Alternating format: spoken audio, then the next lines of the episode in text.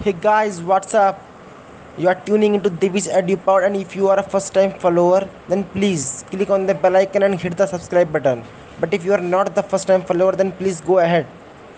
In this podcast, we will learn how to read NCRT books for UPSC Civil Services exam.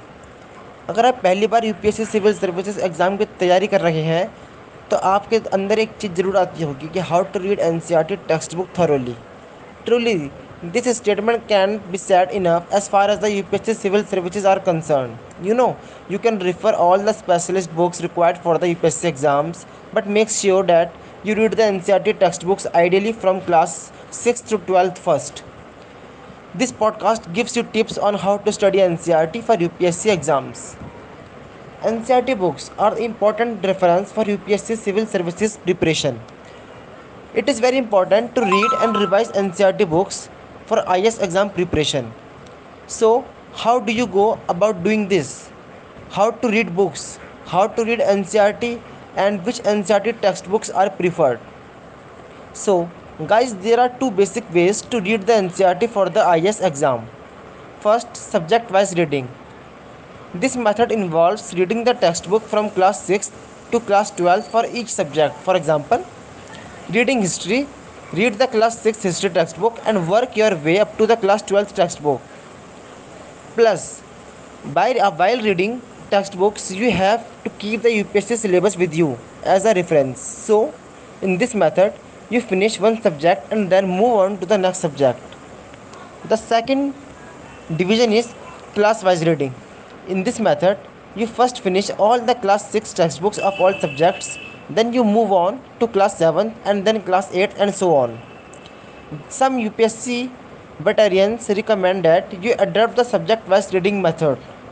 This is because it is a less time consuming method. Also, when there is a gap between subjects, you tend to forget more and take more time to relearn concepts. But if you feel you can get bored reading the same subject continuously, you can follow the class wise reading method.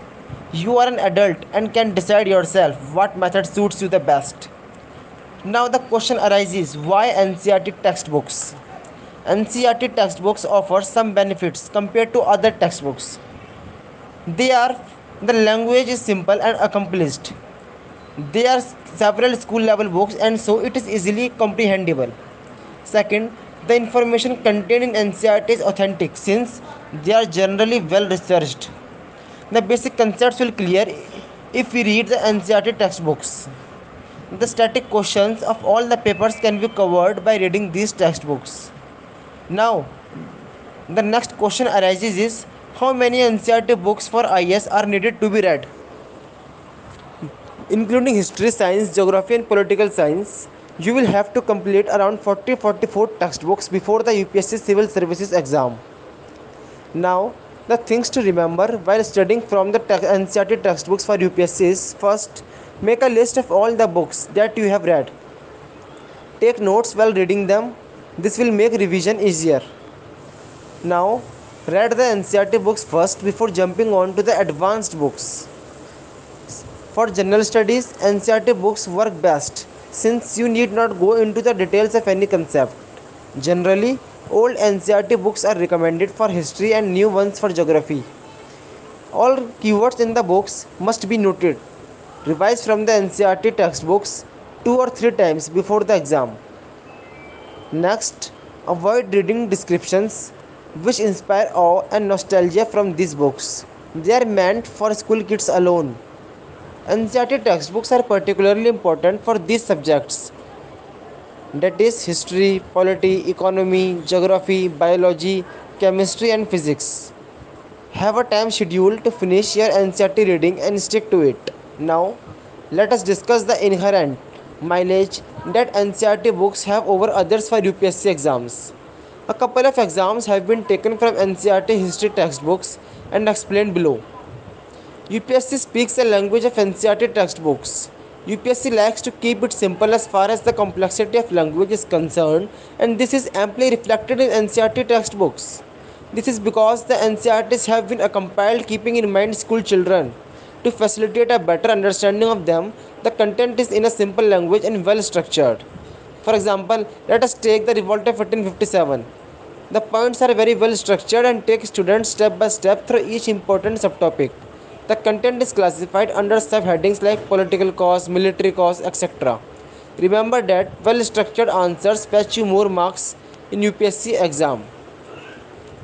A factual question can easily be framed on this in the prelims examination from the NCERT books. NCERTs also contain boxes of information after each chapter. They are important for a UPSC candidate. Questions can be asked from this section also. Having a thorough understanding of what to read and how to read both are different things. And when it comes to UPSC Civil Services exam preparation, how to read NCERT books for IS preparation is a question which lingers in every aspirant's mind. Therefore, this podcast gives an in depth insight highlighting the importance of NCERT books for IS preparation.